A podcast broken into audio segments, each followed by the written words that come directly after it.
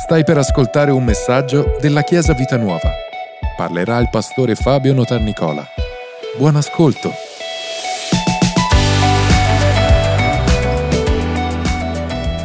Buongiorno Chiesa.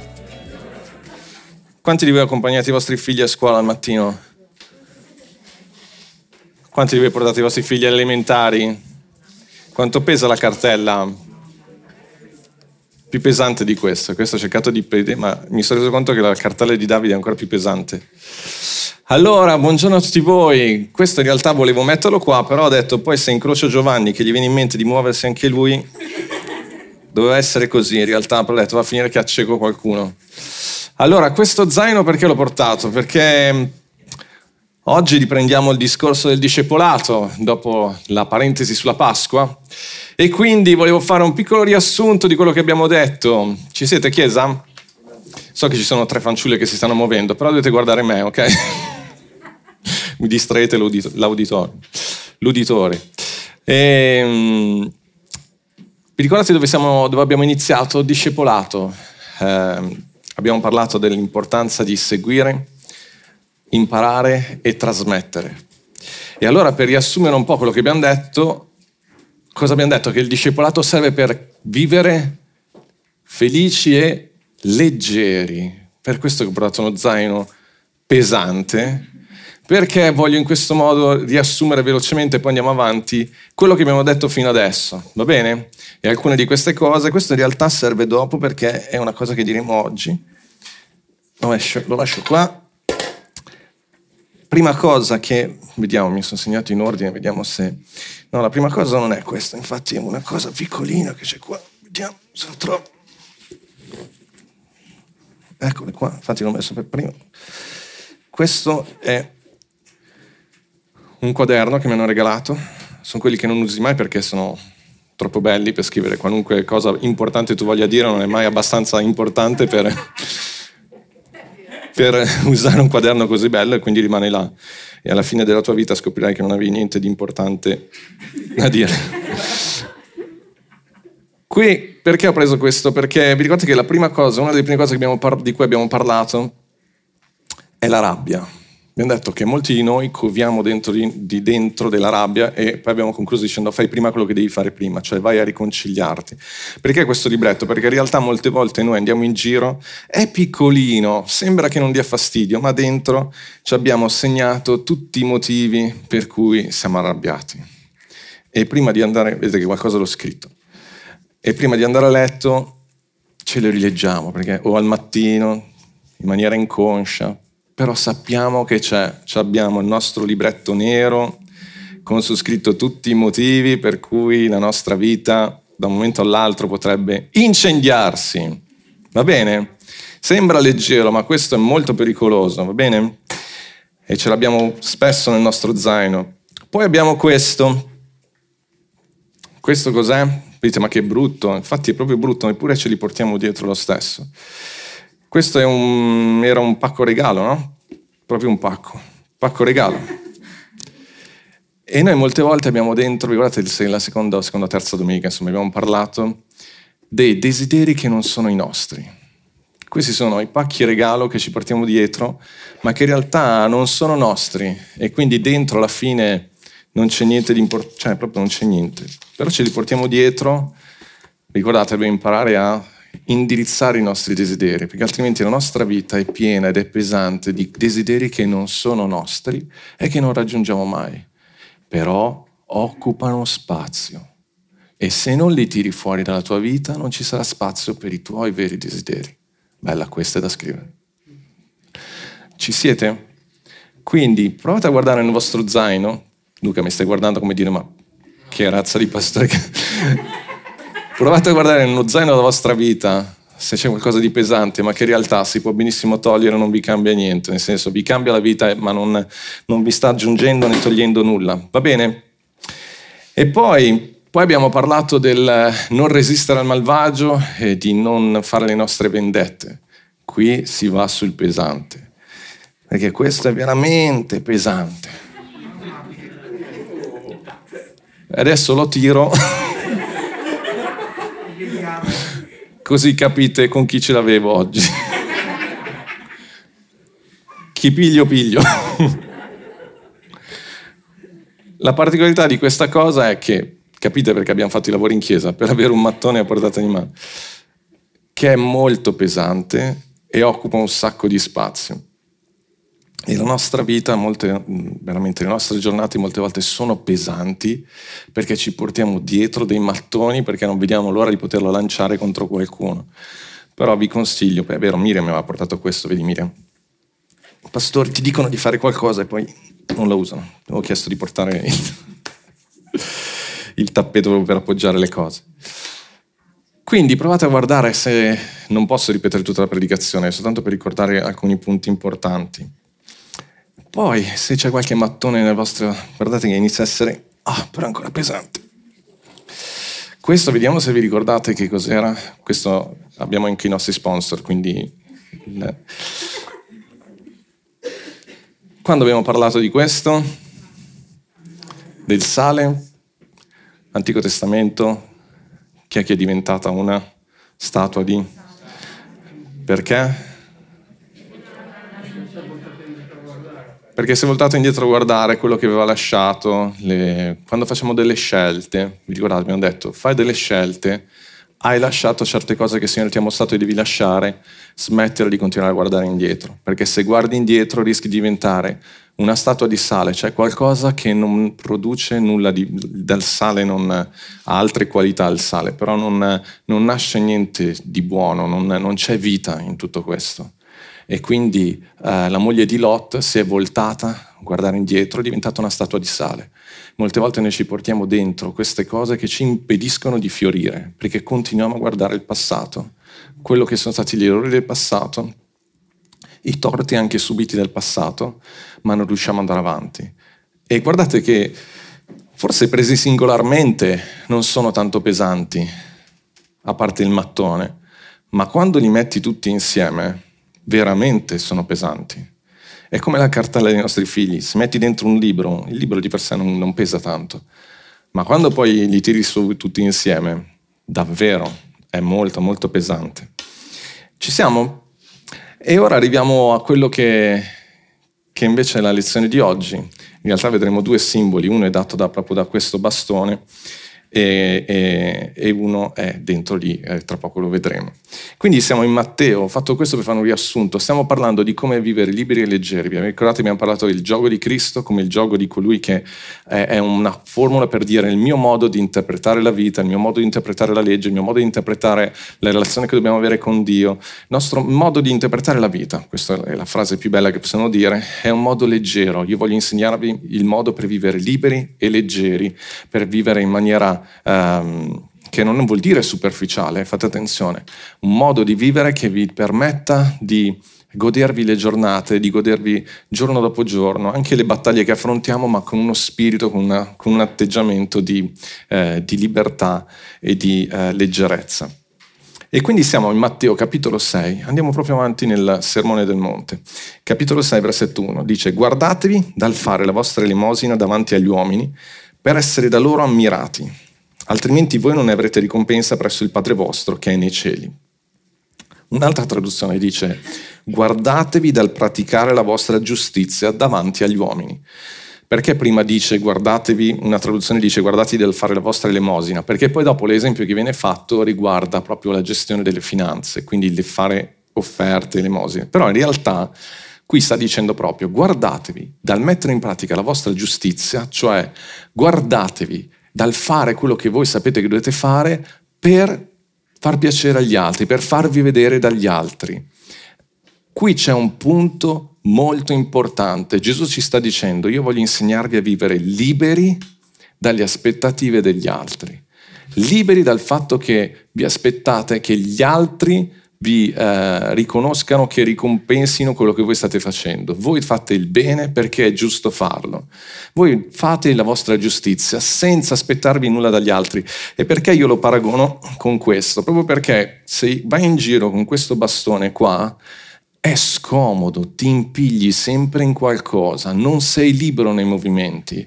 Quando tu hai questa attenzione, questa aspettativa sempre che gli altri riconoscano il bene che tu stai facendo, il bene che eh, anche le, le, i sacrifici che tu stai facendo e tu sei sempre lì che aspetti che qualcuno ti dica bravo, che qualcuno lo, lo, lo riconosca immediatamente, sei scomodo, sei sempre incastrato in qualcosa.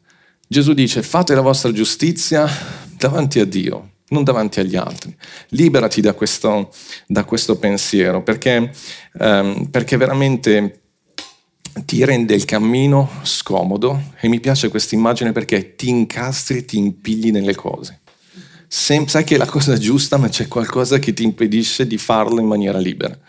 Infatti poi c'è un, un versetto nell'Antico Testamento che secondo me collega sembra strano, ma in realtà collega questo concetto, lo, lo, già l'aveva spiegato, è proprio il primo comandamento. Quando in Esodo capitolo 20 viene detto, versetto 1 e 3, allora Dio pronunciò tutte queste parole, io sono il Signore, il tuo Dio, che ti ha fatto uscire dal paese d'Egitto, dalla casa di schiavitù, non avere altri dei oltre a me, davanti a me. Cosa significa?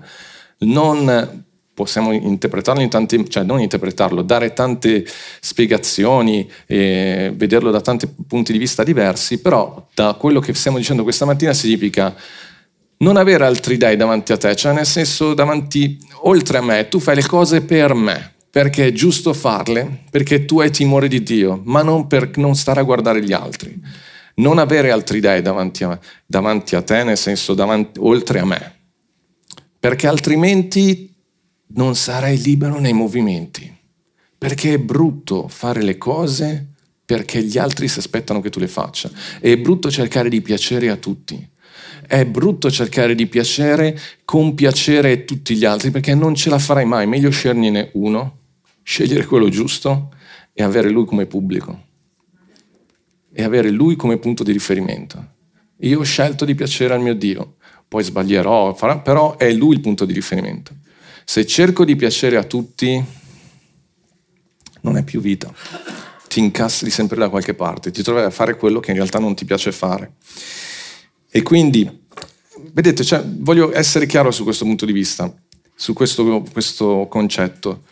Um, un conto è dire io voglio essere capito dagli altri e quindi anche come Chiesa facciamo certe cose perché vogliamo essere moderni, perché vogliamo essere capiti e compresi dalla nostra generazione.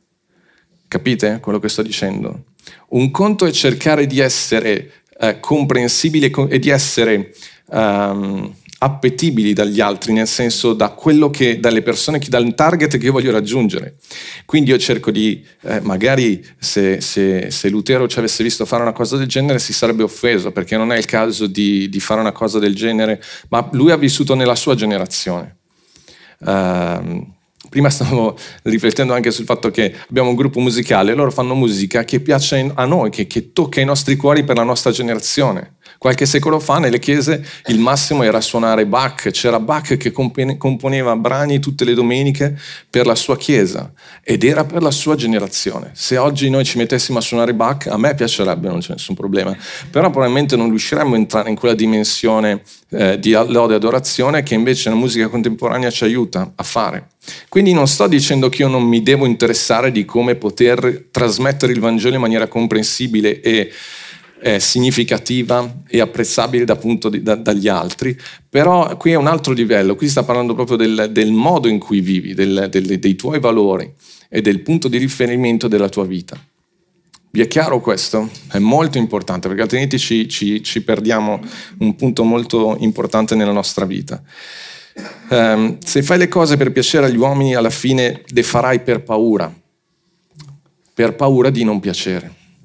Se fai le cose per piacere agli altri, alla fine cadrai nella paura e se cadi nella paura ti perdi la ricompensa, perché la ricompensa è sempre solo per fede, per quello che tu fai per fede, fiducia e obbedienza al Padre. Ok, ci siamo? Gesù non sta dicendo, qui vi ripeto il, il versetto di prima quando dice, altrimenti voi non ne avrete ricompensa presso il Padre vostro che è nei cieli. Gesù non sta neanche dicendo che è sbagliato a ricevere un complimento. Cioè Simone viene alla fine dell'incontro e mi dice bravo pastore, dico no perché sennò perdo la ricompensa dal cielo, fatti fatti tuoi, non voglio ricevere ricompensa. Non è quello, farsi complimenti, perché ci sono altri versetti che, dice, che dicono invece di onorarci gli uni gli altri, di apprezzarci gli uni gli altri, Il punto è che io non lo faccio per Simone. Se Simone, se Simone alla fine dell'incontro viene e mi dice Signore ha parlato della mia vita, grazie per la predicazione, a me fa piacere perché siamo tutti uomini e perché, eh, perché comunque è una, una, conferma, io onoro Simone, dico se mi dice una cosa è perché veramente ci crede. Però non è che domenica prossima sono lì a dire chissà cosa gli piacerebbe sia che Simone che io predicassi e devo cercare di piacere, se no chiamo Jessica, Jessica che cosa sta vivendo Simone? Capite? In quel momento diventi schiavo. Ci siamo? Non ho chiamato Jessica.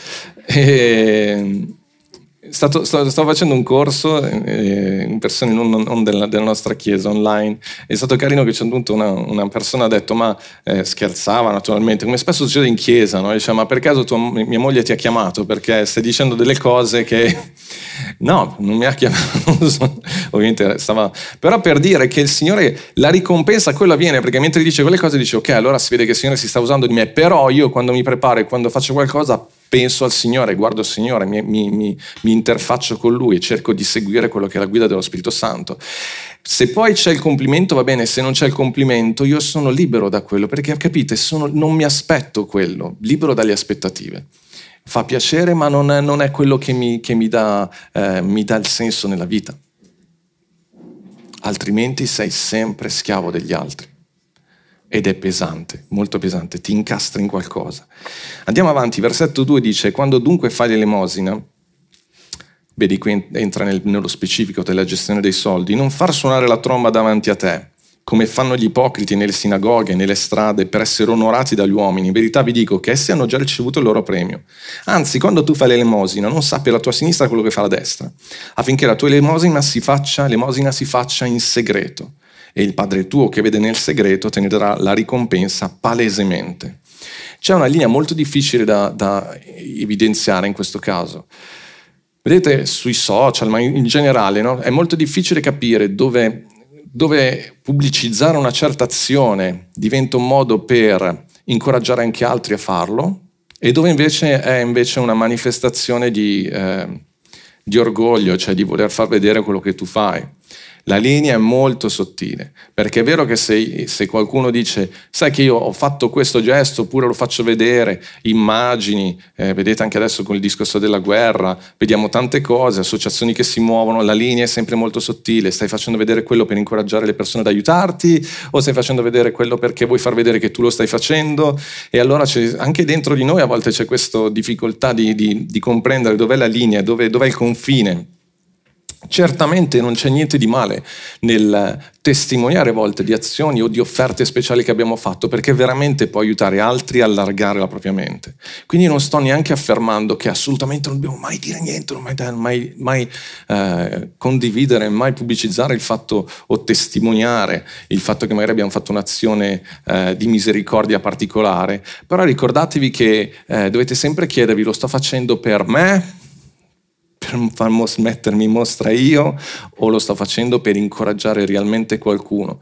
E lì, vedete anche lì, se tu stai davanti a Dio e dipendi da Dio e, e, e non hai timore di altri, allora se Dio te lo dice, tu lo fai con libertà. Poi chi lo vorrà ricevere lo riceve, chi non lo vuole ricevere non lo riceve, ma io non dipendo dalle reazioni degli altri. E non lo farò sempre, lo farò quando il Signore metterà in cuore di farlo io nella mia vita, per me, stato, per me, nella mia vita è stato importante a volte sentire la testimonianza di persone che hanno avuto il coraggio di fare offerte speciali oppure di fare azioni speciali, di, di, di, di mettere la propria vita al servizio del prossimo. È bello ed è importante. Io sto parlando però, sto cercando di farvi capire come noi dobbiamo agire, come noi dobbiamo valutare quello che stiamo per, per, per dire, fare, pubblicizzare. Qui Gesù dice, non far suonare la tromba Peppe, pepe, guarda cosa sto facendo. Questo è venuto fuori perché mio zio faceva sempre così. Mio zio che aveva, che era, quando ero piccolino, mi faceva sempre per indicare che la gente parlava e che le persone sono pettegole. Mi guardava e diceva: Ricordati, pepe. E quando leggo queste cose, non far squillare la tromba. Lo posso fare che mio zio è in cielo, quindi non mi può dire più niente. Ci siamo. E, ehm, vedete, non farlo suonare, cioè quindi non far non dirlo, però nello stesso tempo viviamo in una società dove tutto è... Sembra che in realtà le cose non le hai fatte finché non le hai pubblicizzate. Facciamo molta attenzione. E poi dice, non sappi la tua destra cosa fa la, la sinistra. Ah, voglio chiudere quel discorso con una parola, eleganza. Cercate di fare le cose con un po' di eleganza. Uno può dire qualcosa, può pubblicizzare un'offerta che ha fatto, può pubblicizzare una, uh, un'azione che, che, che, sta compiendo, una, una missione in maniera elegante. Perché poi di solito quelli che vengono più esposti sono poi le persone deboli, i bambini, chi, è, chi sta male, fate attenzione, fate molta attenzione. E poi dice non sappi la tua destra cosa fa la sinistra, non vuol dire che devi essere schizofrenico oppure avere, oddio non mi ricordo cosa ho fatto oggi, che, che offerta ho dato, no, ci devi pensare all'offerta, se vuoi fare un'offerta speciale pensaci bene, se sei sposato pensaci con tua moglie, con tuo marito, riflettici, se devi partire per un viaggio missionario e sei sposato parlane, organizzati, vorremmo saperlo. E, ehm, il discorso è che però quando tu lo hai fatto basta non pensarci di nuovo. La tua destra non sappia cosa fa la sinistra, cioè dopo non è che devi star lì continuamente, ritorniamo al discorso di continuare a pensare, a ripensare. Lei hai fatto, l'hai deciso, basta, finisce lì, non continuare a ripensarci. E a questo si lega un altro principio importante, che in parte vi ho già detto, aspettarsi una ricompensa, perché qui dice, è il Padre tuo che vede nel segreto, ti ricompenserà palesemente. Cioè stiamo dicendo che la ricompensa di Dio però sarà palese a tutti. Quando tu ti muovi in questo modo e fai le cose perché nel segreto, cioè tra una scelta fra te e il Signore, la ricompensa viene da Dio, ma questa ricompensa poi nella tua vita sarà palese a tutti. E questo è un principio straordinario e aspettarsi una ricompensa solo dal Signore mi libera dalle reazioni degli altri e il mio dare o fare sarà davvero spontaneo e senza paure. C'è una grande libertà in tutto questo. E poi entra nel discorso della preghiera e dice, quando tu preghi, sembra il versetto 5, non essere come gli ipocriti, perché essi amano pregare stando in piedi nelle sinagoghe, agli angoli delle piazze, per essere visti dagli uomini. In verità vi dico che essi hanno già ricevuto il loro premio. Ma tu, quando preghi, entra nella tua cameretta, chiudi la tua porta e prega il Padre tuo nel segreto. E il Padre tuo che vede nel segreto ti ricompenserà pubblicamente. Quando viviamo questa presenza di Dio nell'intimo, quell'impronta ci accompagnerà in tutta la nostra giornata quel tempo di preghiera. Guardate che dice quando tu preghi, non sta dicendo se tu preghi per essere dei discepoli che vivono liberi e leggeri, dobbiamo avere la nostra cameretta, dobbiamo avere quel luogo intimo. Cameretta si intende dire quel luogo abitudine, di abitudine dove tu sai, il tuo, tutto il tuo essere sa che quel tempo possono essere anche solo dieci minuti, ma è il tuo tempo con Dio.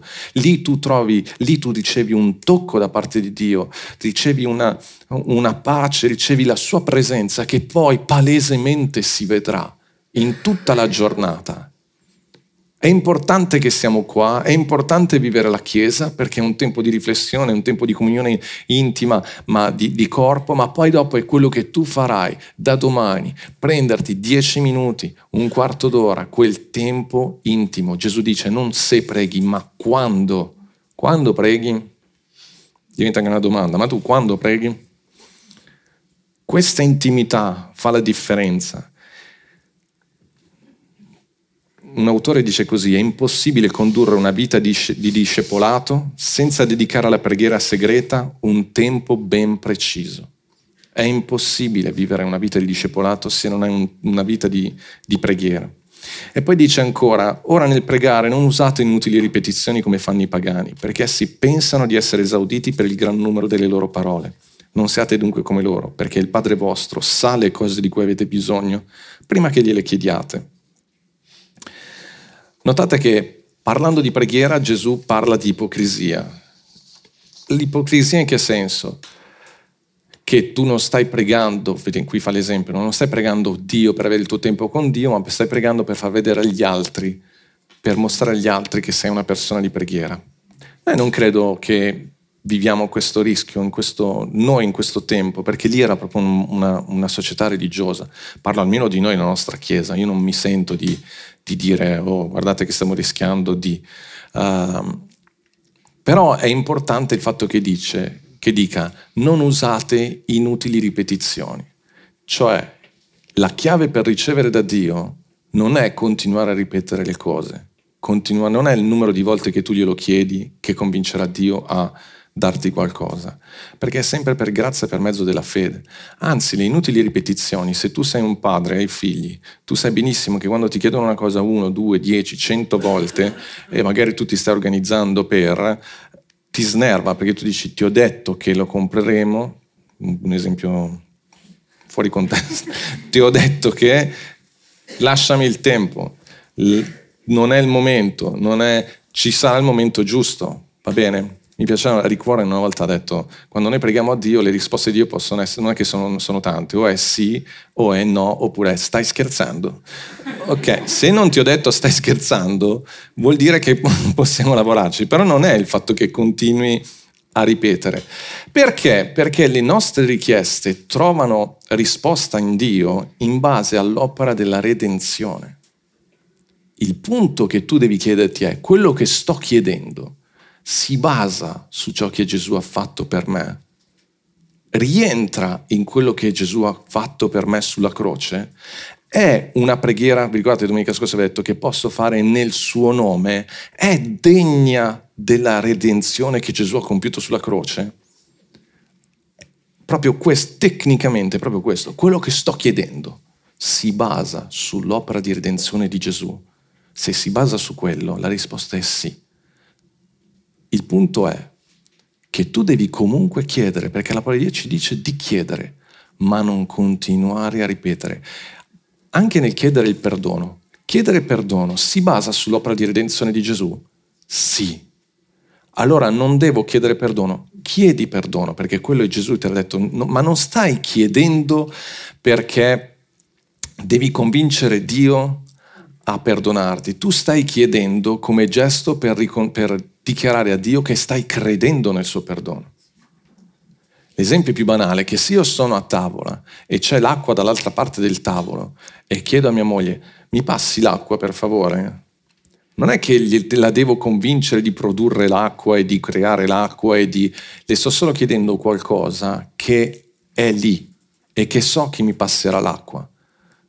Però non è che dico, oh, dammi l'acqua perché mi arriva una martellata. Quindi, scherzo, dico, un, tutti gli esempi sono, non, non, calzano mai pienamente perché stiamo parlando di qualcosa di spirituale, però il discorso è che l'acqua è a tavola. Se non ci fosse l'acqua non potrei chiedergliela. La guarigione, il perdono sono a tavola perché? Perché Cristo è morto sulla croce per noi. E quindi io posso accedere a questa tavola e chiedo con ringraziamento non è il continuare a ripetere. Adesso, subito dopo, vedrete, ci andiamo subito così, c'è un esempio molto, molto, canza, molto calzante, perché poi dice, voi dunque pregate in questa maniera. E qui c'è il Padre nostro. Come abbiamo trasformato questo Padre nostro nei, nei, nei, nei secoli? È diventato una, una, una moneta di scambio. Non è che in base alla gravità del peccato tu devi ripetere più volte questa preghiera, questo è un modello di preghiera perché altrimenti andrebbe contro tutto quello che Gesù ha appena detto. Gesù sta dicendo, non usate inutili ripetizioni e poi qualcuno magari ti ha detto devi dire cento Padre Nostro, ma non ha senso. Ci siete? Qualcuno non in questa chiesa. Se ve l'hanno detto in questa chiesa, segnalatelo subito dopo la fine del culto. Va bene? Dice, voi dunque pregate in questa maniera. In questa maniera, non queste parole. È un modo di pregare, è un atteggiamento, Padre nostro che sei nei cieli, sia santificato il tuo nome. Faccio, lo leggo così faccio finta che non la so memoria. Venga il tuo regno, sia fatta la tua volontà in terra come in cielo. Non si sa magari qualcuno. Dacci oggi il nostro pane necessario e perdonaci i nostri debiti, come anche noi perdoniamo i nostri debitori. Non esporci la tentazione, ma liberaci dal maligno, perché tu è il regno e la potenza e la gloria in eterno. Amen. Quindi il punto è questo, voi pregate in questa maniera. Ricordatevi, Molto velocemente, abbiamo già predicato sul Padre nostro, non posso entrare in tutto il dettaglio, voglio vedere una cosa un po' veloce perché voglio arrivare alla conclusione. Prima di tutto dice Padre nostro, quando preghi ricordati che papà non è solo tuo, quindi non puoi pregare che mi faccia fuori da questa terra perché è anche Padre mio, va bene? Ricordatelo. Eh? è Padre nostro. A volte come i genitori, no? Viviamo un po' queste, queste dinamiche. Padre nostro, io sono padre di tutti e tre i miei figli, okay? e lui è padre di tutti voi. Io già faccio fatica con tre, figurarsi con tutti voi. Cioè, non è facile. Quindi appena dici Padre nostro già dovresti stare in silenzio, quindi dici oddio quanti problemi che hai. Padre nostro. Ma guardate che è così, cioè Gesù non ha detto prega Padre mio, Padre nostro, che sei nei cieli, è papà, ma ricordati che un po' di timore, un po' di riverenza non fa male perché lui è lassù e tu sei qua giù. È papà, Guardate, la stessa cosa in casa. Papà c'è confidenza, con la mamma c'è confidenza, però sempre i genitori sono onorati i vostri genitori. Perché il, il, il decalogo dice onorate i vostri genitori? Perché è un modo per insegnare a onorare il Signore. È padre, ma è sempre il creatore, è sempre qualcuno che ti ha dato la vita. E poi dice queste tre espressioni meravigliose, sia santificato il tuo nome, venga il tuo regno, sia fatta la tua volontà in terra non vi parla del Getsemane di cui ci ha parlato il pastore Michi qualche domenica fa? Cioè, prima di chiedere, metti un attimino a fuoco. Sia santificato il tuo nome, cioè fai in modo che quello che io ti dirò adesso onori il tuo nome e non lo disonori. Fai in modo che quelle richieste che io sto per fare onorino quello che tu mi hai mostrato con Gesù sulla croce. E poi sia fatta la tua volontà, cioè non la mia, ma la tua volontà sia fatta venga il tuo regno, non la mia, non il mio dominio, non quello che io voglio. Allora vedete che questi tre passaggi, allora il 90% delle richieste che avevi le cancelli, ti vergogni, le metti via, va bene. L'altro 10 ci devi pensare bene. Perché? Perché stai dicendo, voglio santificare il tuo nome, voglio che la tua volontà sia fatta, vedete, e, e voglio che venga il tuo regno. Vedete che questo è proprio, è proprio il Getsemani e quando tu esci di lì, passi per la croce, cioè lì hai crocifisso, hai messo sulla croce la tua carne.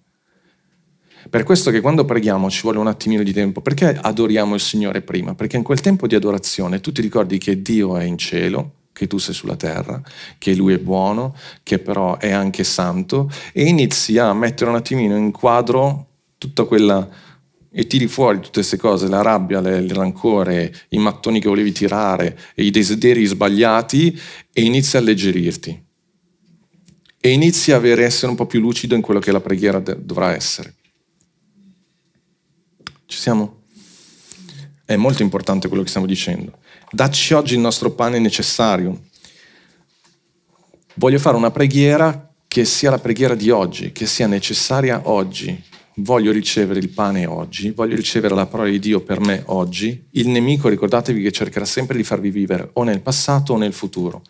Ma il punto in cui voi potrete davvero incontrare Dio e vivere la pienezza dell'eternità è il vostro presente, che non vuol dire che non impariamo dal passato e che non proiettiamo le cose nel futuro, ma dobbiamo vivere nel presente. Presente, il presente è un dono. E nel presente, in questa dimensione del presente, alla sua presenza, tu hai l'abilità, questo è un pensiero meraviglioso che, che Lewis sempre ha messo a fuoco benissimo, in quel presente tu sei in contatto con l'eternità di Dio. E il diavolo cercherà sempre di farti guardare o al passato o al futuro. Al passato per le cose che non sono andate, al futuro per i desideri che ancora non hai ricevuto, e lì a lamentarti o, o comunque a non vivere la bellezza diciamolo che adesso va di moda, del viaggio che stai facendo, quindi di quello che stai vivendo oggi, in questo tempo, perché poi quello che è nelle tue mani realmente è l'oggi, non il domani e non il passato. E poi dice, perdonaci i nostri debiti come noi perdoniamo i nostri debitori. Quindi perdonaci i nostri debiti, siamo contenti. Come anche noi perdoniamo? Come anche noi perché si dice debiti? Perché viene considerato l'offesa a Dio come, come fosse un debito che l'uomo ha nei confronti del Signore. Ma non solo l'offesa, pensate se, non so perché oggi ce l'ho con Simone, ma se io faccio un favore a Simone, che lui manco mi ha chiesto, faccio qualcosa che proprio lui eh, gli serviva, faccio qualcosa, lui in qualche modo si sente in debito con me, giusto? Cioè nasce quella cosa, se è una persona di cuore, un po' intelligente, che segue, eh, è un discepolo, nasce quella cosa e ti sente un po' in debito nei nostri confronti, nei miei confronti. Con tutto quello che Dio ha fatto per noi, noi siamo debitori da questo punto di vista. E in più c'è il debito per le nostre offese, quindi l'offesa, il peccato che abbiamo fatto è sempre un'offesa verso Dio e quindi nasce questo debito. Però Gesù dice, perdona i nostri debiti come noi perdoniamo i nostri debitori. Lasciamolo un attimo in sospeso perché poi lo riprende. Poi dice non esporci alla tentazione ma liberaci dal male. Non è Dio che ci espone alla tentazione, qui sta proprio facendo capire, ho bisogno di capire nella mia vita quotidiana dov'è il male, perché ci, ci confondiamo mille volte, aiutami a, apri la mia mente per riconoscere il male nelle pieghe della vita quotidiana e non lasciarmi lì, ma liberami, poiché tu il regno, la potenza e la gloria in eterno. La preghiera si chiude con una forte dichiarazione di fede. Tutto quello che chiediamo lo possiamo chiedere perché siamo convinti che il regno, la potenza e la gloria appartengono al Signore.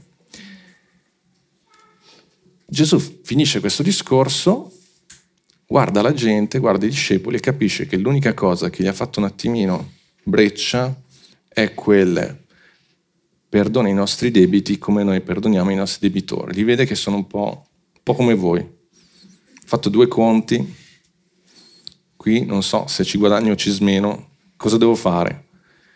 E Gesù riprende il discorso e dice perché se voi perdonate agli uomini le loro offese, colpe, il vostro Padre Celeste perdonerà anche voi, ma se voi non perdonate agli uomini le, vostre, le loro offese, neppure il Padre vostro perdonerà le vostre. Ma come il pastore ci ha insegnato che Gesù ha già perdonato tutti i nostri peccati, che sulla croce Gesù ha già perdonato, perché noi non, basta credere per fede e io ricevo il perdono. Perché Gesù adesso ci sta dicendo tutte queste cose? In effetti, sembra contraddire un po' quello che noi, che noi diciamo, uh, però quello che Gesù ci sta dicendo è che il perdono è qualcosa che trasforma la nostra vita, è impossibile ricevere il perdono da parte di Dio, aver vissuto pienamente questo perdono che ricevi nel tuo cuore e non essere trasformati in maniera tale da essere pronti a perdonare anche gli altri. Ed è impossibile, ascoltatemi bene, è impossibile perdonare veramente, pienamente gli altri senza che questo non ci porti a chiedere aiuto a Dio, perché il perdono è qualcosa di soprannaturale. Se io uh, mi metto a fare un lavoro e, e, e, e, mi scivola qualcosa, la legge di gravità, e sotto c'è la mia macchina, la legge di gravità giù, porta il martello, infatti per quello non faccio niente io, giù e andrà sulla macchina. Io posso pregare il martello, posso chiedere alla forza di gravità di sospendere, ma è inevitabile, le leggi naturali sono quelle. Il perdono, la legge del taglione che cos'era? Occhio per occhio, dente per dente. Hai fatto questo, è inevitabile che ci sia un debito, che ci sia una vendetta, che ci sia qualcosa che avvenga di, di automatico. Se tu rubi, insomma, nel mondo ideale dell'Italia così, dovrebbero arrestarti e metterti in prigione e dovresti stare in prigione per un po' di tempo. Però in ogni caso qualche problema ce l'avrai. Il perdono invece è una legge soprannaturale che interviene nel, nella legge ordinaria del creato e sovverte le situazioni. Il perdono è qualcosa non di umano, ma di divino. Per questo che se io a un certo punto, Simone, però ce l'ho con Luca, Luca mi ha fatto un torto, per, li, per perdonare veramente, non quel perdono di dire Luca va bene, dai, non c'è problema, però prendo il libro nero, segno, perché magari la prossima volta te lo... Però, eh, dai, Luca è la seconda volta, eh. Quante volte dobbiamo perdonare? Un po' più avanti, non glielo chiederanno. 70 volte 7. Cosa vuol dire 70 volte 7? Che alla fine il perdono in realtà è diventato un tuo modo di essere. Ti ha trasformato così tanto, perché quando Luca mi ha, mi ha fatto quel torto, io per perdonarlo ho dovuto attingere alle fonti della grazia, perché nel naturale noi non siamo in grado di perdonare, è qualcosa di soprannaturale. È qualcosa di soprannaturale. Che, badate bene, dipende dalla mia volontà. Gesù sulla croce ha detto, Padre, perdona loro perché non sanno quello che fanno. Avete mai notato che non dice, Padre, io li perdono? Dice, Padre, perdona loro. Cosa sta facendo Gesù in quel momento? Stava dicendo, Padre, perdonali e che questo perdono passi attraverso la mia vita. Cioè io, Gesù uomo, non ce la faccio da solo. Io ho bisogno che il tuo perdono, io credo nel tuo perdono e mi aggancio al tuo perdono e vivo in fede e in grazia a questo perdono che passa nella mia vita. Perché nel naturale non posso farlo. E dice, Padre, perdona loro perché non sanno quello che fanno, non sono consapevoli non hanno vissuto il segreto, la tua presenza, non sanno pienamente quello che stanno facendo, perdonali. Quando noi pecchiamo stiamo ignorando noi stessi, non siamo realmente figli di Dio in quel momento, non stiamo realmente realizzando quello che, che noi siamo e stiamo tradendo la nostra natura d'amore, la nostra natura di essere figli di Dio. E Gesù sta dicendo proprio, Padre, perdonami. Ma io voglio rimanere agganciato al, proprio al discorso del perdono. Il perdono è un modo per sperimentare la presenza soprannaturale di Dio nella nostra vita. Il perdono è qualcosa che devi vivere giorno per giorno, continuamente attingere a quella grazia. Continuamente attingere da quella grazia. Molti di noi e vi ripeto questa frase, il perdono è una grazia straordinaria per vivere liberi e leggeri. Molte persone hanno una vita appesantita perché hanno uno zaino pieno di rancori, astio, vecchie contese mai risolte. Soprattutto molti di noi portiamo sulle nostre spalle il peso dei nostri peccati, anche se siamo in una chiesa dove abbiamo insegnato, predichiamo, ma se il, il perdono, la grazia, però eh, la cartina di tornasole è quella, cioè tu riesci a perdonare gli altri facilmente, o facilmente, o comunque sei in questo processo di perdono, sei nel cammino, perché poi magari, vi ripeto, il perdono non è una cosa che lo decido adesso, però lo devo vivere giorno per giorno. Perché se non sei neanche in quel processo, fai attenzione perché forse probabilmente non hai mai neanche ricevuto pienamente il perdono per i tuoi peccati perché è quello che Gesù ti sta insegnando. Gesù ti sta dicendo, se voi non perdonate, vuol dire che non state neanche ricevendo il perdono, perché se ricevi il perdono, questo perdono ti trasforma così tanto che diventi un'altra persona. E se hai imparato a perdonare o se stai chiedendo aiuto per questo perdono, allora incontrerai questa grazia che ti trasformerà. Io spero di essere riuscito a, a spiegarvelo perché è una cosa veramente importante è davvero importante. Il perdono è un amore pratico, è una grazia applicata che vince le regole naturali, è privilegio dell'uomo. Un sasso non può perdonare, un vetro che si rompe non può perdonare il sasso, eh, ma neanche tra gli animali non c'è questa possibilità. È una caratteristica propria nostra, esseri umani, figli di Dio. Giuseppe, nell'Antico Testamento, ha, ha, cambiato le sorti della sua famiglia, perché a un certo punto, dopo tutto Genesi, tutte quelle odio, gelosie, a un certo punto lui ha detto, io vi perdono. E da quel momento la sua famiglia è diventata una nazione. La mancanza di perdono ti sta impedendo di entrare in una dimensione più grande.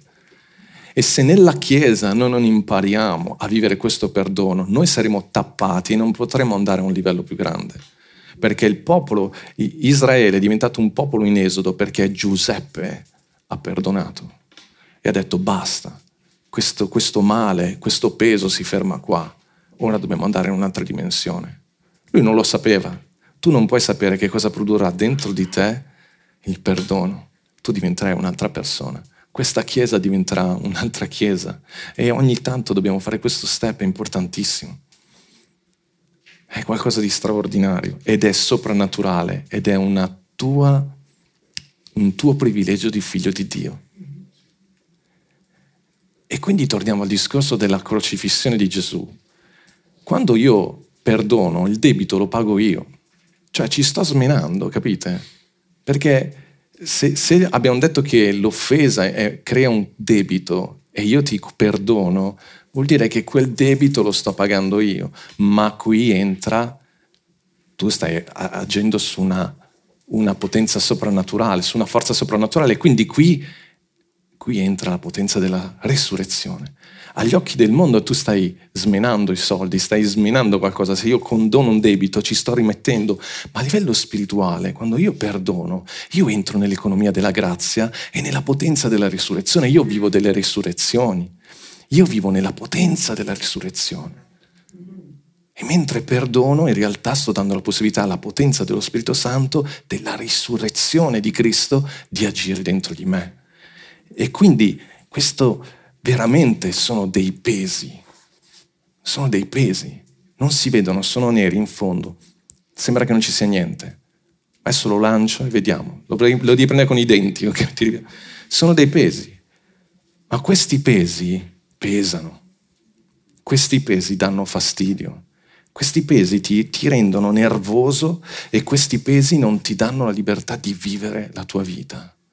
E soprattutto non ti danno la possibilità di vivere il soprannaturale della risurrezione di Cristo. Questo zaino è davvero brutto. Cambieremo anche lo zaino. Infatti mio figlio ha già lo zaino nuovo. Alleluia.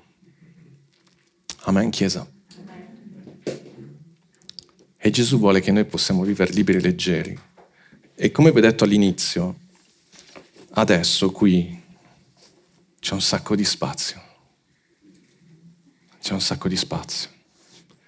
Se non riesci a mettere cose belle nella tua vita, prova a vedere se forse non è il momento di togliere quelle brutte, perché forse abbiamo occupato tutto lo spazio, siamo soffocati da cose che non ci appartengono. È il momento di liberarlo e in fede attendere che il Signore lo riempia di cose meravigliose che arrivano dalla risurrezione. Amen, Chiesa. Grazie per averci ascoltato. Rimani aggiornato attraverso i nostri canali social. Ci trovi su Facebook, Instagram, Spotify e sul sito www.chiesavitanuova.org.